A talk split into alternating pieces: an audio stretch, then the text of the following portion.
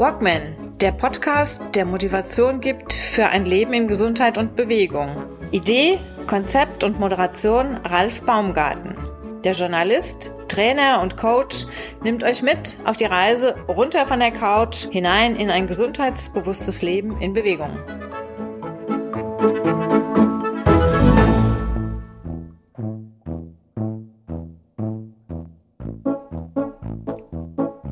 Nicht möchte, hätte oder könnte, sondern einfach machen und angehen. Das ist wichtig für alle drei wesentlichen Faktoren, Leistung, Freude und Gesundheit. Das ist mein persönliches Motto und das Motto meiner Arbeit. Ralf Ebli, ehemaliger Bundestrainer der deutschen Triathleten, ist heute bei mir zu Gast im Walkman Podcast. Hallo Ralf, wie geht's dir? Hallo Ralf, grüß dich. Du hast immer noch mehr Haare auf dem Kopf als ich, sehe ich gerade. Obwohl die auch ja, sind ungefähr die gleiche Altersklasse, ne? Wir sind die gleiche Altersklasse, aber äh, ich sag ein bisschen Lack ist auch schon ab und äh, ich habe äh, Haarverlagerung. Also. Haarverlagerung. okay. Ja gut, ich habe mir die Haarvernichtung oder, oder ähm, Verabschiedung gehabt. Ähm, ja gut, anderes Thema. Hm. Du bist immer noch, wir kennen uns seit 31 Jahren. Wir haben uns durch Zufall kennengelernt in Darmstadt beim Ausbildungslehrgang, ähm, damals Triathlon-Trainer, war der erste, glaube ich, in Hessen und auch der erste oder einer der ersten in Deutschland generell, glaube ich, ne? Ja, war, so denn der, also war einer der ersten in Deutschland mhm. und definitiv der erste in Hessen, jawohl. Ja. Mhm. Ich habe vorhin schon gesagt, ich habe verzweifelt heute gesucht, ob ich noch meinen alten Trainerschein finde, weil da hatte ich noch die äh, Nummer 002 drauf und da du im Alphabet ja hinter mir kommst, Edge, bist du bei vier oder fünf gewesen wahrscheinlich, ne? Ja, ich befürchte. Ich hatte auf 007 gehofft, aber dafür hat es auch nicht gelangt. Ach Mist, da habe ich auch nicht dran gedacht. Gut, im Gegensatz zu mir, ich habe dann hier noch ein bisschen hier unseren Verein in, in Wächtersbach trainiert und in Bad Orb so ein bisschen. Ja. Aber du hast ja eine etwas andere Karriere hingelegt. Du bist dann ja Trainer geblieben und bist es immer noch, hauptberuflich. Und ja, dein, dein äh, Weg war ja nicht ganz unerfolgreich. Vom erst zuerst Trainer in Griesheim bei Darmstadt. Und dann ging das ja so langsam oder relativ schnell eigentlich bergauf zum, bist dann beruflich Trainer geworden, Triathlon-Trainer, hast dann, ja, ich lasse dich einfach mal selbst erzählen, bevor ich jetzt hier erzähle, was du, was du gemacht hast. Du weißt jetzt, glaube ich, ein bisschen besser mit den ganzen Jahreszahlen. Du warst Landestrainer, Bundestrainer, Cheftrainer. In welcher Reihenfolge ja. war das? Ja, wahrscheinlich habe ich sie gerade aufgezählt. hm? Ja, ja, es, es, war, es war spannend. Es war wirklich eine, eine Schicksalsfügung. Ich bin durch eine Verletzung als ehemaliger Schwimmer und Fußballer eigentlich zum Radfahren gekommen und bin immer gern gelaufen. In dem Rahmen habe ich dann neben dem Sportstudium dann mal die Trainerausbildung mitgemacht und war eigentlich nie ein Karrierist. Das hat sich wirklich so ergeben und äh, im Verein lief es gut, hatte viel Freude mit Senioren bis Leistungssport und irgendwann kam dann der Ruf vom Landes- und vom Bundesverband und das war eigentlich immer so ein Weg und ein Fluss. Ne? Als wir uns damals kennengelernt hatten, wann war das denn? 90 oder 91? 90, glaube ich. 90 ne? war das gewesen, ja. 90, lieber Gott, die meisten meiner Hörer oder Hörerinnen sind noch gar nicht geboren gewesen zu dem Zeitpunkt. da warst du, du warst aber schon lange Triathlet, aktiver Triathlet ich kann mich dunkel dran erinnern, also woran ich damals ein bisschen zu knabbern hatte, also mein Kollege und ich, wir haben ja beide aus Wächtersbach, waren, dass wir damals mit die einzigen waren, die nicht schon mal auf Hawaii Weltmeisterschaftsluft geschnuppert hatten. Warst du auch schon mal auf Hawaii gewesen damals? Nein, nur als Trainer auch prinzipiell. Also ich mhm. war, ich trainiere zwar viele Langstreckensportler der Ironman und Women mittlerweile, mhm. aber ich selbst war vom Grund auf eher Sprint und olympische Distanz und Mitteldistanz vom Typ, also als Athlet selbst. Ja? Also ich war mhm. eher so einer von den Laktatspritzern. Ja? Ah, okay, okay, okay, gut. Das, ja. Okay, also du bist eingestiegen erstmal in Griesheim, hast in Griesheim eine Weile als äh, Trainer trainiert, bist dann aber relativ früh auch zum Landestrainer avanciert. Das war wann? Das also zum Landestrainer offiziell war 1997. Mhm. Und ich war parallel in dem Zeitraum von 1990 bis 2000 äh, beim TUS als Vereinstrainer tätig. Also TUS mhm. Turnsport in Griesheim, genau. Griesheim, genau. Mhm. Okay. Das lief ja dann relativ erfolgreich. Du bist dann noch gleich eine Stufe weiter hochgefallen in 98. Ja. Ende 98 kam dann der Ruf oder das Gespräch vom, vom Spitzenverband. Die haben einen Bundestrainer Nachwuchs gesucht für die äh, Junioren Und das war dann eine unheimlich schöne Aufgabe. Und so bin ich quasi beim Spitzenverband reingekommen und hatte da auch eine, eine sehr schöne und auch erfolgreiche Zeit gehabt. Hm? Mhm, erfolgreiche Zeit heißt, du hast damals natürlich auch mit den ganzen Koryphäen, es war ja so eine ganz, auch eine ganz wilde Zeit, die jetzt ähm, immer noch so ein bisschen mit, mit einigen Glanzlichtern ja immer noch sofort besteht. Mit mhm. welchen Leuten hast du denn damals trainieren können? Mit welchen?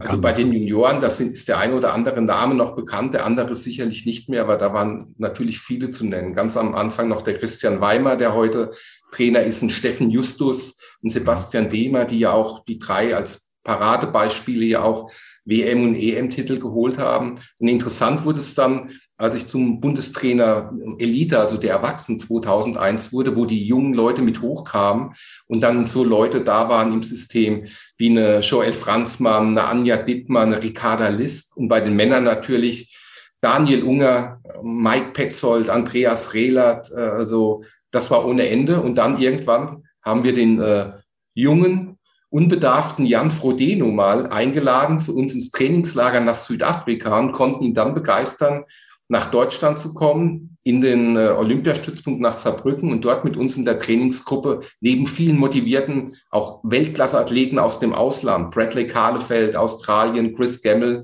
New Zealand zu trainieren. Und so ging so langsam die Entwicklung von dieser gesamten Gruppe ab in eine positive Richtung. Und da haben wir sicherlich lange profitiert. Aber es war natürlich Leistung und Entwicklung, aber es war auch die Gunst der Stunde, so viel gute und begnadete Leute mal im System zu haben.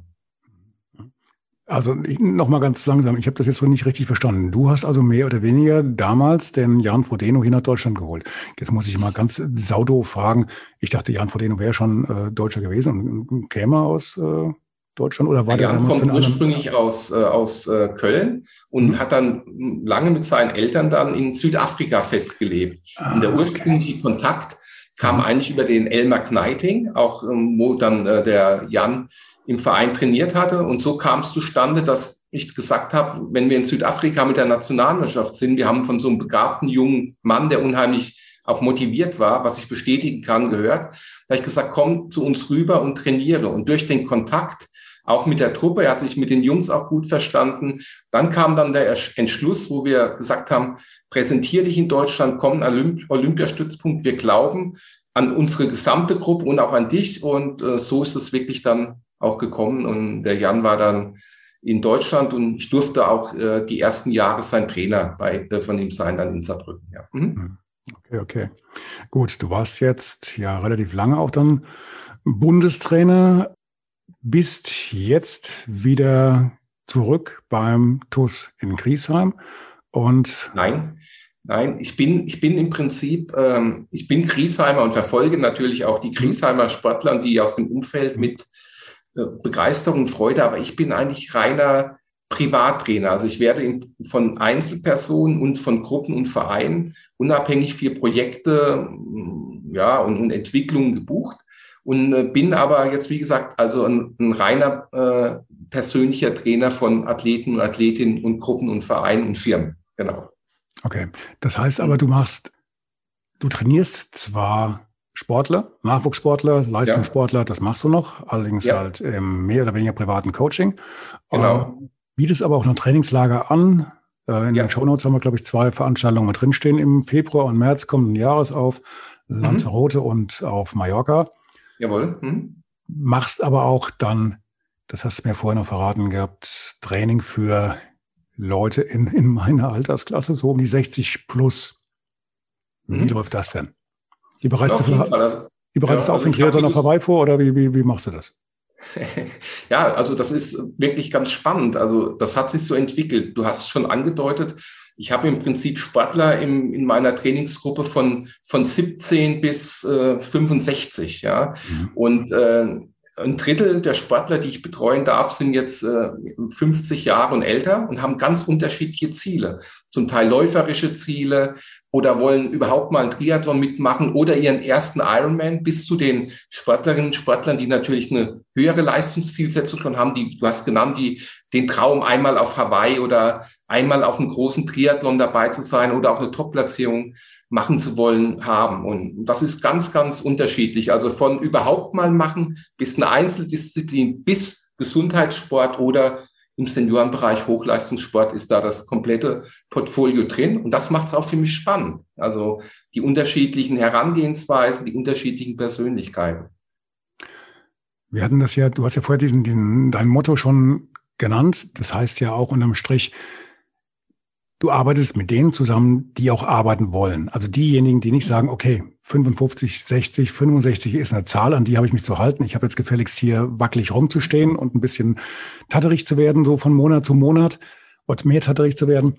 Das sind ja dann die Leute, die sagen, Alter ist auch nur eine Zahl und ich habe eigentlich noch ein Ziel oder ich habe mehrere Ziele. Und ein Ziel davon ist, wieder ein guter Läufer zu werden oder mal einen Triathlon zu machen oder mal einen etwas längeren, stärkeren Triathlon zu machen oder halt gar bis nach Hawaii zu kommen. Mhm. Und die kommen dann zu dir und die nimmst du dann unter deine Fittiche.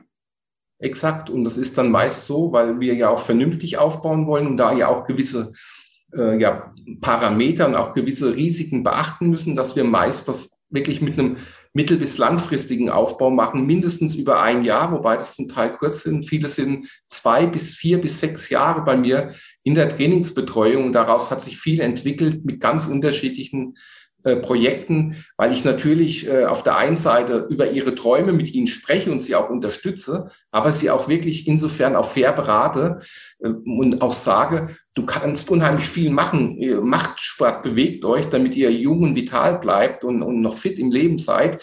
Aber das Ziel ist vielleicht ein bisschen ungünstig aus vielleicht gewissen orthopädischen oder wie auch anderen Gründen und dann finden wir gemeinsam was, was sie dann auch wirklich motiviert und auch dann bei der Stange hält und ihnen Freude bereitet. Hm. Also du hältst da nicht an irgendwelchen Zielen fest, die unter dem Strich aber für dich schon absehbar, weil wenn jemand die Erfahrung hat und das beurteilen kann, dann bist das du. Also Ziele, die nicht realistisch sind, utopisch sind, von diesen Zielen rätst du auch entsprechend dann ab. Ja, also das Prämisse ja auch meines Coaching-Projekts äh, ist ja auch immer Leistung, äh, Leistung, Gesundheit und Freude. Und die Gesundheit äh, steht da im Vordergrund. Also wir wollen halbwegs natürlich manchmal mit hohen Belastungen, aber wir wollen gesund irgendwas erreichen. Und für mich ist es auch so, ich habe eine Verantwortung oder ich sehe mich in einer Verantwortung. Ich möchte, wenn ich mit dem Menschen was erreicht habe, dass der danach auch noch weiter sich bewegen und Sport treiben kann und nicht komplett, ich sag's mal umgangssprachlich, zerstört ist, ein orthopädisches Wrack ist. Und da versuche ich ihn zu beraten, auch mit meinem ganzen Netzwerk aus guten Physiotherapeuten, Osteopathen, Ärzten, alles, was man so in dem fairen, normalen Rahmen machen kann, hinsichtlich einer guten und gesunden Beratung. Ich hatte gerade im Vorfeld, als ich diesen, diesen Ausweis gesucht und nicht gefunden habe, ähm, bin ich noch auf ein Bild gestoßen, was wir damals als Gruppenbild aufgenommen hatten oder was von uns aufgenommen wurde, wie diese ganze Trainingsgruppe damals, also so knapp, knapp ja, knapp 20 Mann, etwas weniger, wie wir da in Darmstadt in diesem, diesem Stadion stehen. Mhm. Und äh, typisch für damals immer diese, diese, diese seltsamen kurzen Höschen da, äh, für die du wahrscheinlich heute schon fast in den Knast gehst. oder, oder mit, damals wurden da mit Badehosen geradelt. Das kennt, kennt man ja heute so gar nicht mehr. Ne? Mhm. Ein Teil von uns hat hier noch so ein, ja, was schon so ein, wie nennt man die Dinge damals, so ein Pornobärtchen, also wilde Frisuren. Ich habe mir am Wochenende die, also meine alte Literatur durchgewühlt, die ganze Trainingsliteratur und was ich sonst noch so an Sportbüchern hatte aus der Zeit, so Anfang der 90er, war ja auch mal damals, dem Zeitpunkt auch mal dann direkt danach Sportchef geworden bei einer großen Tagezeitung in Thüringen mit 16 mhm. Auslegern, Ablegern. Ähm, habe damals auch sehr viele Sportler kennengelernt, sehr viele, die Anfänge des Triathlons im Osten, das war auch sehr, sehr mhm. spannend. Jeden Fall. Und wenn ich mir diese ganzen, ähm, die ganze Literatur durchgucke oder diese ganzen alten Berichte von damals mal so durchblätter, wie jetzt am Wochenende, dann habe ich so das Gefühl, dass sich die Welt da in dieser ganzen Trainingslehre, in dem ganzen Aufbau des Triathlons doch extrem nicht nur gedreht, teilweise auf den Kopf gestellt hat, oder? Da hat sich doch wahnsinnig viel getan. Was wir damals gelernt haben und das, was, was heute ist, mhm. ähm, das sind doch Welten dazwischen. Also es hat sich sicherlich einiges getan. Wir waren eine, eine ganz junge Sportart und dann hat sich natürlich von der Trainingsmethodik, von der Periodisierung, vom Wettkampfsystem und vom Material auch unheimlich viel entwickelt oder auch von den einzelnen Wettkampfformen. Das ist richtig. Wovon man sich manchmal nicht täuschen darf, ist, dass trotzdem relativ viele Sachen äh, ähnlich geblieben sind, äh, sondern jetzt mal ein bisschen anders dargestellt wird. Also manchmal so ein mhm. bisschen, ich sag, ich benutze mal den Spruch, äh, alter Wein in neuen Schläuchen. Mhm. Und äh, wie gesagt, äh, es wird natürlich aus Marketinggründen, das ist ja verständlich, manches auch ein bisschen anders genannt. Also ein intensives Intervalltraining oder ein Azidose-Toleranztraining ist jetzt ein High-Intensity-Intervalltraining oder wie auch immer oder der super Fettsäurestoffwechsellauf, den schon der Dr. von Aken beschrieben hat, äh, wird jetzt als äh, Low-Intensity-Training bezeichnet. Also wie gesagt, äh, man muss auch schauen, da wird auch viel mit Terminologie gearbeitet und äh, es gibt viele sicherlich gute Entwicklungen und man muss immer neu offen sein und gute neue Sachen integrieren. Man muss nur irgendwo auch gucken, äh, wo sind manche Sachen nur Marketing und Verkauf und unter Umständen sogar Quatsch und gefährlich. Und davon gibt es in Extremform, äh, wenn man so Trainingsmethoden postuliert, sicherlich auch ein, zwei auf dem Markt, die besonders im Altersklassenbereich wirklich, äh, sage ich mal, grenzwertig sind. Und da muss man sich ein bisschen vielleicht einlesen oder äh, beraten und äh, ja, da sorgsam abwägen. Weil mhm. jeder natürlich und jede Person ist auch von seiner Belastbarkeit und von seiner Genetik individuell. Und ich kann nicht mit denselben Reizen bei jedem arbeiten. Und das Gefährlichste ist immer, wenn ich mich an irgendeinem Überflieger in der Altersklasse orientiere, weil der noch so vital ist und noch so Umfänge oder so Intensitäten versteckt. Das kann bei dem anderen Proband schon in Anführungsstrichen tödlich sein. Also da muss auch jeder ein bisschen seinen Weg gehen und innerhalb der Regeln und der Methoden äh, individualisieren. Ja? Hm, ja gut, du kannst natürlich auch nicht jemanden, der jetzt sein Leben lang noch nie Sport getrieben hat, wenn der jetzt auf hm. den Trichter kommt, er möchte jetzt äh, im nächsten Frühjahr dann doch irgendwo einen Marathon laufen oder einen kleinen Triathlon machen, das muss ja natürlich auch alles im Rahmen bleiben. Wer über Jahrzehnte keinen Sport gemacht hat, da hast du natürlich ein ganz anderes Einstiegstraining erstmal als bei jemandem, der immer irgendwie dabei war und sich immer halt permanent bewegt hat oder vernünftig ernährt hat. Ja, man hat das, diese Gewöhnung, äh, Belastbarkeit, Gewicht auch diese ganzen Erfahrungswerte. Und man muss immer so gucken, wenn man auch die Anpassung sieht. Das ist ja dann so, dass äh, so ein Herz-Kreislauf-System oder ein Vegetativum, dass der, äh, das ist unheimlich schnell äh, trainierbar und reagiert relativ gut. Bei der Muskulatur tut es schon ein bisschen länger und gerade so die aktiven, passiven Elemente, so die Übergänge Muskulatur zu Knochen, sprich Sehnen, das ist ein sehr heikles Thema und die brauchen sich lange und brauchen schrittweise Belastungserhöhung mit immer Entlastungsphasen, damit es funktioniert. Sonst haben wir die klassischen Probleme, die wenig Freude machen, Traktus, also ITS-Syndrom, Knochenhautprobleme, Plantarfaszie, Achillessehne, eigentlich so die Klassiker. Ja? Und, und das ist ja das, was wir nicht wollen, weil Freude heißt ja überwiegend beschwerdefrei bleiben, sich gut entwickeln ja, und nicht mit Verletzungen rummachen, weil das schlägt einem dann irgendwann dann doch auf die Laune. Also individualisiert und clever davor gehen. Das ist meine Empfehlung auch immer. Korrigiere mich, wenn ich Blödsinn erzähle. Meines Wissens nach, Muskulatur baut sich ja praktisch per sofort auf. Wenn du mit dem Training anfängst, fängt die ja relativ schnell an zu reagieren. Während zum Beispiel so Sehnen wie jetzt die Achillessehne, die braucht ja locker mal drei bis sechs Monate, bis sie überhaupt anfängt zu reagieren. Die Belastung ja. aber durch das Training hat, hat, muss sie aber vorher schon abfedern. Das heißt, da ist mhm. natürlich eine, eine Spanne dazwischen, die das Ganze natürlich richtig gefährlich macht. Und wenn man das nicht berücksichtigt, dann kann es halt relativ schnell auch in die Hose gehen. Ne? Exakt, das ist der Punkt. Und deswegen hat man zum Teil, ich habe Leute im Programm, die haben angefangen mit äh, Walking Jogging, also wirklich äh, zwei Minuten gehen, eine Minute traben und sind jetzt mittlerweile in der Lage, äh, guten Marathon sogar hinten drauf im Ironman zu laufen. Und so ging es aber los. Und so mhm. sind sie beschwerdefrei durchgekommen und konnten Stück für Stück steigern. Ja? Und das ist dann wichtig und natürlich nicht nur die Belastungssteuerung, sondern auch natürlich das Ausgleichstraining.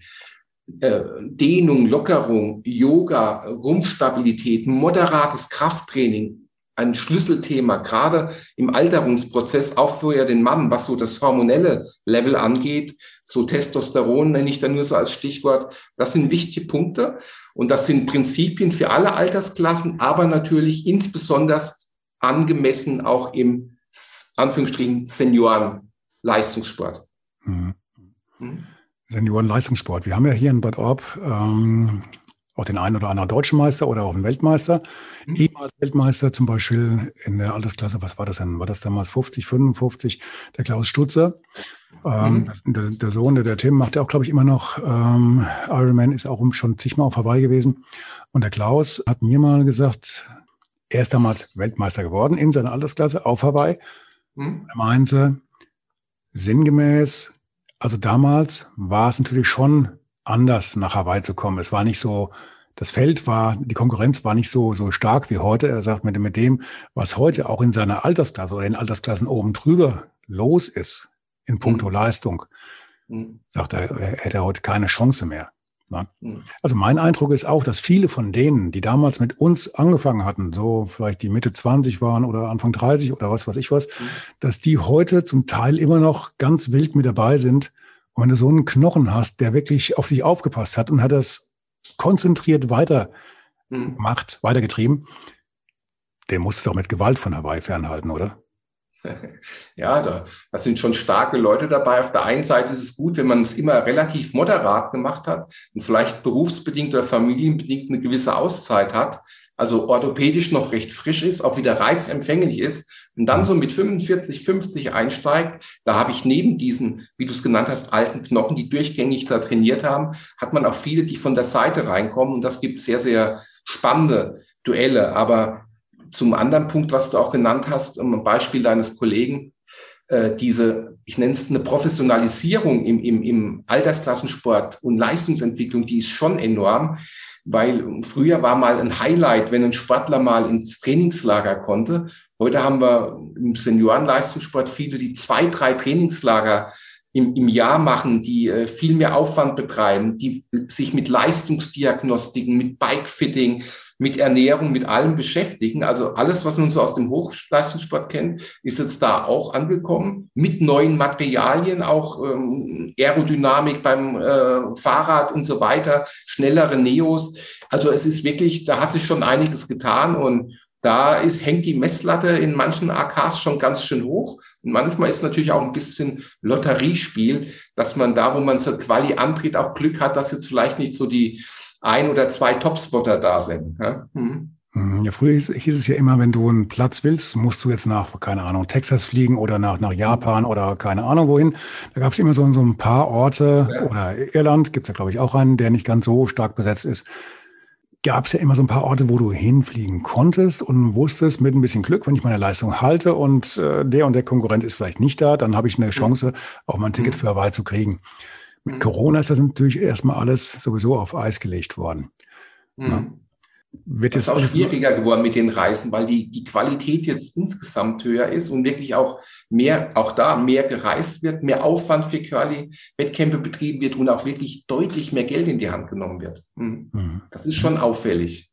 Also werden die nächsten, die nächsten Spiele, sag ich mal, auf Hawaii, die werden, die werden spannend werden, oder? Und wird neu gemischt. Ja, man, man muss mal schauen, weil momentan haben wir das Problem, äh, die meisten werden gar nicht reinkommen. Ja?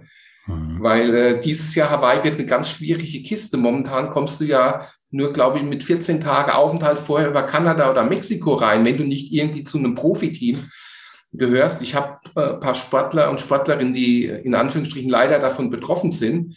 Und da wird es überhaupt schwierig, dieses Jahr nach Hawaii zu kommen. Also diese Pandemie macht es schon schwierig, aber es, wir versuchen alles und es gibt auch ein 22 auf jeden Fall. Und da werden wir dranbleiben. Ja. Aber, aber ein äh, Jan Frodeno, der jetzt gerade wieder mal seinen eigenen Weltrekord äh, oder Weltbestzeit pulverisiert hat, äh, mit, mit unter siebeneinhalb Stunden, glaube ich, für die, für die Ironman-Strecke, ja. der wird ja wohl hoffen, der wird ja wohl hoffentlich zugelassen werden. Oder sagen Sie? Ja, also die, die Profis, ja. es geht ja eher um den AK-Bereich, aber da bin ich guter Dinge, ja, ja. Also okay. die Show wird laufen, ja.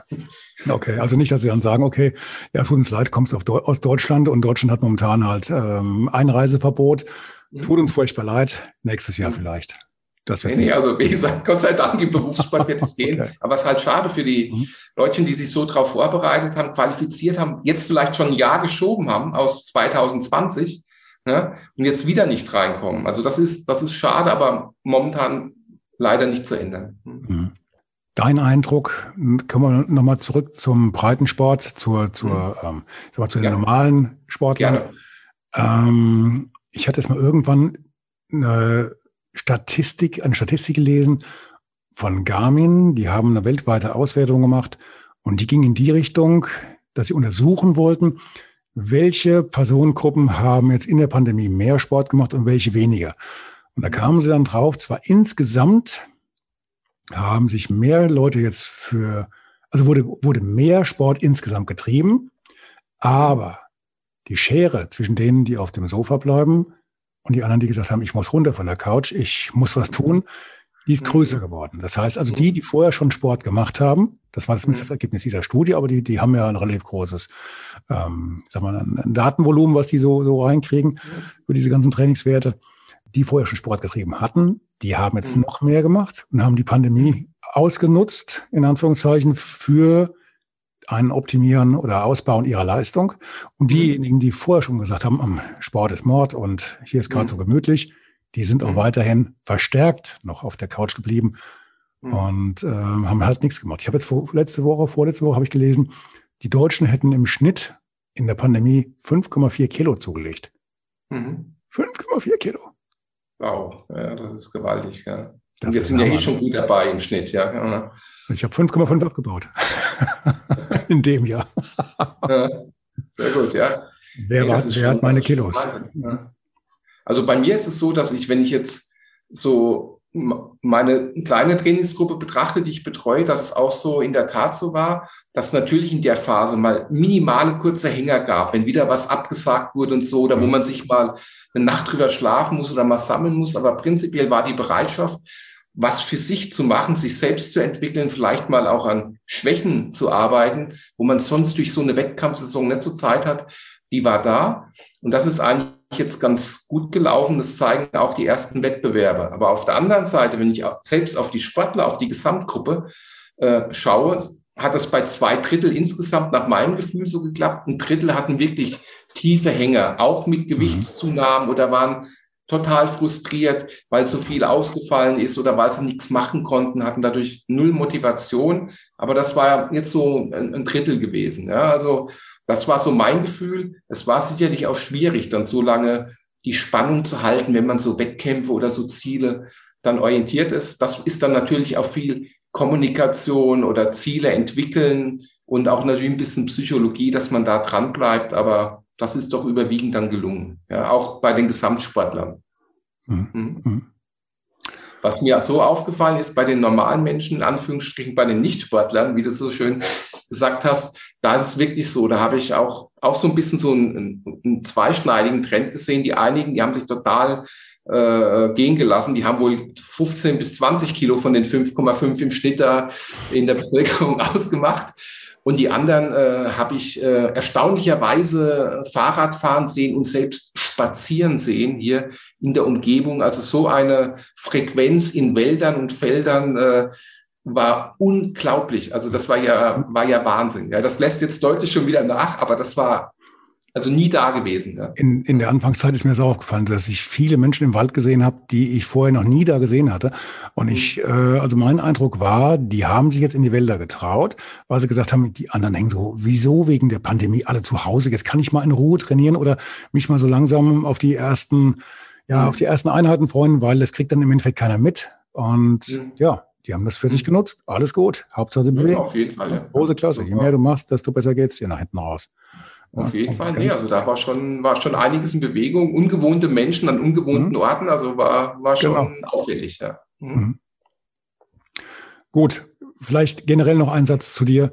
Würdest du, was würdest du sagen? Ich weiß, das ist jetzt eine dumme Frage und eigentlich kenne ich ja schon die Antwort, wir alle kennen die Antwort.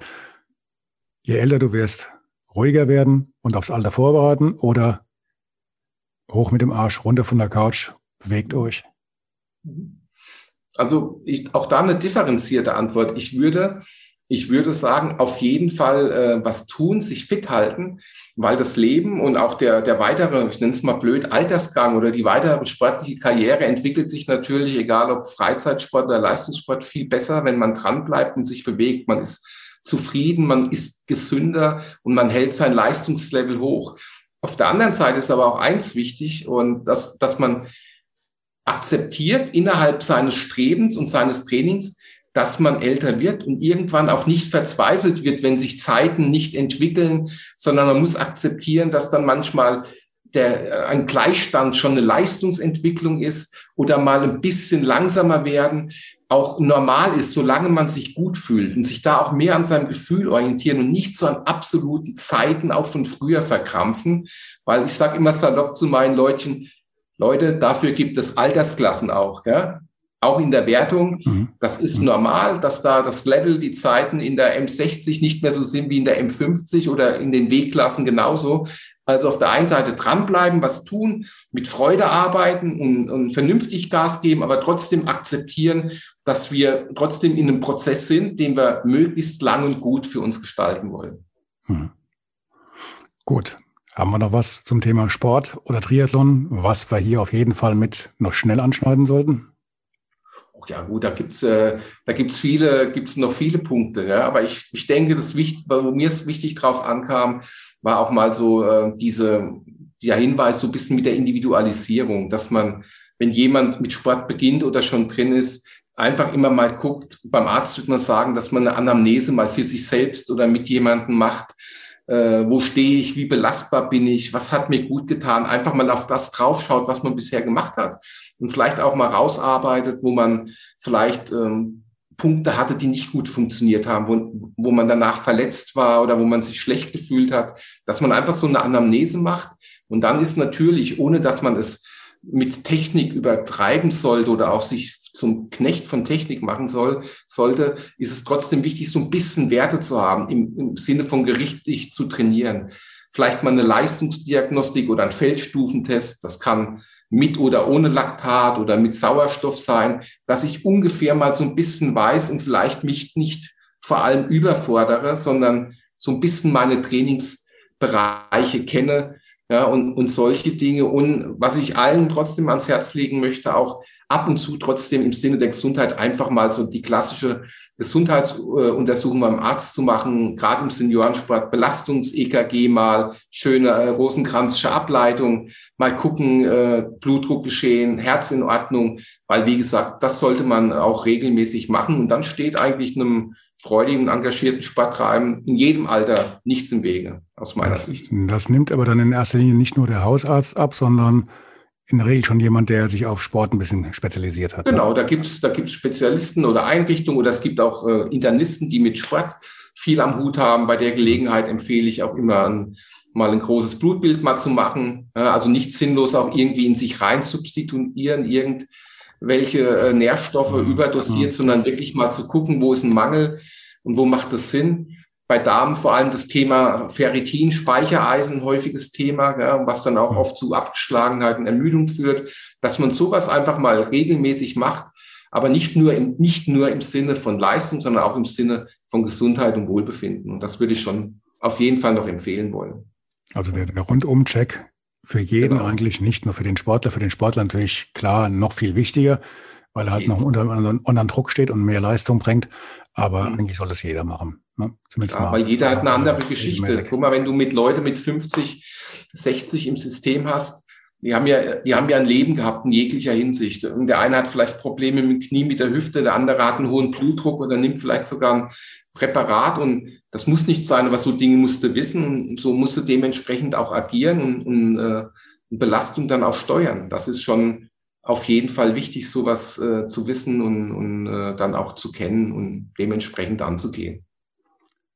Ralf, wir kennen uns jetzt über 30 Jahre. Darf ich das mal sagen? Du bist ein scharfer Typ. Danke, mein Lieber. Das freut mich. Das okay, kommen wir auch gleich zur Erklärung. Du hast ja noch ein Hobby, das sehr scharf ist. Du züchtest Chilis. Ja. Wie bist du denn da drauf gekommen? Also ich äh, habe die Leidenschaft für pikantes Essen schon sehr, sehr lange in mir. Das ist quasi schon äh, äh Genetik so von, von Eltern und Großeltern und mhm. früher auch der Opa Paprika angebaut und auch in den Trainingslagern mit den Jungs und Mädels immer gerne äh, Chilis gegessen. Äh, scharf macht schnell, haben wir immer gesagt, und mit bisschen Ach. Ingwer das haben wir immer gern gemobbt. okay. Und äh, und äh, dann war irgendwann äh, kam ich äh, äh, dazu, ähm, im Garten ein bisschen was umzubauen. Und meine Frau wollte unbedingt ein Hochbeet haben. Und dann hat der Gärtner so erstmal gefragt, ja, was sollen dann so ins Hochbeet rein? Und ehrlich gesagt, mir war das am Anfang relativ wurscht. Und dann habe ich nur gemeint, ich esse gern Chilis. Und dann kam der erste Chili. Strauch rein äh, und ähm, das hat sich dann so entwickelt, dass ich dann daraus selbst dann die Samen gezogen habe und mittlerweile bis zu zehn verschiedene Sorten äh, anbaue Nein. und zu Öl verarbeite und Pulver und einlege. Und das ist mir neben meinem Hobby äh, selbst Sport zu treiben und zu lesen und sonstige Dinge zu machen, wirklich ein super Ausgleich und, und Hobby, entspannt mich total. Und ich finde das auch so toll, wie sich so aus so einem Samenkorn so alles entwickelt, was man mitmachen kann. Und Chilis sind unheimlich kommunikativ. Nicht nur wir sprechen uns drüber, zum Beispiel mein ehemaliger Sportler und Freund Jan Sippersen ist auch von mir total mit Chilis infiziert, hat Pflanzen von mir und auch noch andere Freunde im Umfeld. Und wir schicken uns gegenseitig Bilder von unseren Chilis und laden uns zu scharfem Essen ein und machen Tastings. Also es hat auch Genuss- und Kommunikationsfaktor und es ist, äh, ja, es gereicht uns zu großer Freude, würde ich sagen. Mhm, mhm. Jan Sippersen war auch mal ein Triathlet, äh, relativ erfolgreich, oder sehr, sehr erfolgreich. Ja. Ist gar nicht so lange her, ne? Der Jan war ein, war ein, guter, ein guter Triathlet und natürlich das Highlight war vor ein paar Jahren, dass nochmal gelungen ist, A, sich für Hawaii zu qualifizieren. Das war die erste Hürde und die zweite Hürde, die wir zusammen noch mit, äh, ich als Cheftrainer mit seinem Schwimmtrainer, als er den Schwimmrekord auf Hawaii gebrochen hatte. Jetzt das war unser großes Ziel. Ah, Aber das ist nur eine Randgeschichte. Ja, ja, ich wollte nur als Beispiel, dass viele, genau. Der Frodo ist auch gern scharf und, äh, und, und viele anderen. Also das äh, ist, äh, eine kommunikative Geschichte, ja, und mhm. ist, äh, ja, wie gesagt, macht uns, macht uns Spaß und lässt uns immer mal schöne Happenings machen, wo wir dann eine Gelegenheit haben, mal ein Gläschen äh, Wasser, vielleicht auch mal ein Weinchen zu trinken und ein gutes mhm. Essen zu genießen. Mhm. Okay. haben wir irgendwas vergessen? Sollten wir noch was nachschieben? Du, aus, aus meiner Sicht nicht. Wenn äh, Fragen auftauchen, ja jederzeit. Man kann mich auch gerne mal persönlich kontaktieren oder sowas. Ansonsten, wie gesagt, wir könnten jetzt zu jedem Kleinthema hier quasi ein Semester halten. Gell? Also zu Trainingsmethoden, zu Unterschieden beim Training im Alter, vielleicht noch am Rande, die Intensität bitte ein bisschen runter ja, äh, im, im Alterstraining, das Ausgleichstraining, Beweglichkeitstraining, Yoga, Stabilität wird deutlich wichtiger beim Thema Belastbarkeit. Ja, und auch an meine lieben äh, Trainerkollegen und Kolleginnen, die aus der Ausbildung kommen oder da, oder da gute äh, junge Leute und motivierte Leute sind, bitte übertragt weder das allgemeine Training, das ihr so lernt in der Ausbildung auf Kinder, aber auch nicht auf Senioren, weil diese Schnelligkeitsanteile, gerade im Seniorentraining, das ist äh, schwierig, das lässt sich oder dieses Lauf-ABC, wie man es klassisch im im Kaderbereich umsetzt, das ist dann nicht kompatibel und das, wie gesagt, alles ein bisschen anpassen und da Erfahrung sammeln und, und gesunden Menschenverstand einschalten. Okay, und der rote Faden, wenn ihr schneller werden wollt, esst mehr Chilis. Definitiv. Ralf, ich danke dir für dieses Gespräch und ich danke auch. Ja, hat viel Spaß gemacht. Danke dir. Vielleicht mal wieder ein Gespräch zum Thema Sport im Alter, dass wir da vielleicht mal bei Gelegenheit mal irgendwann ein bisschen mehr drauf eingehen. Das wäre toll. Gerne, da können wir gerne drauf eingehen, auch ein bisschen hm? zu Methoden oder zur hm? Entwicklung, auch zu hm? den Verlagerungen, gerade im Triathlon, hm? von den Teildisziplinen, weil da ändert sich dann auch gegenüber dem klassischen Training einiges, wie man Schwimmen, Radfahren, Laufen und Athletik gewichtet. Das ist sehr spannend. Mhm. Prima, freut mich. Dann war schon der Appetizer fürs nächste Mal. Ne? Ja, ja, schon kapiert. ja, dann bis, bis demnächst und Dir noch einen schönen, schönen Resttag und mach's gut. Ciao, ciao. Dankeschön. Gell? Alles Gute. Gell? Bis bald. Ciao.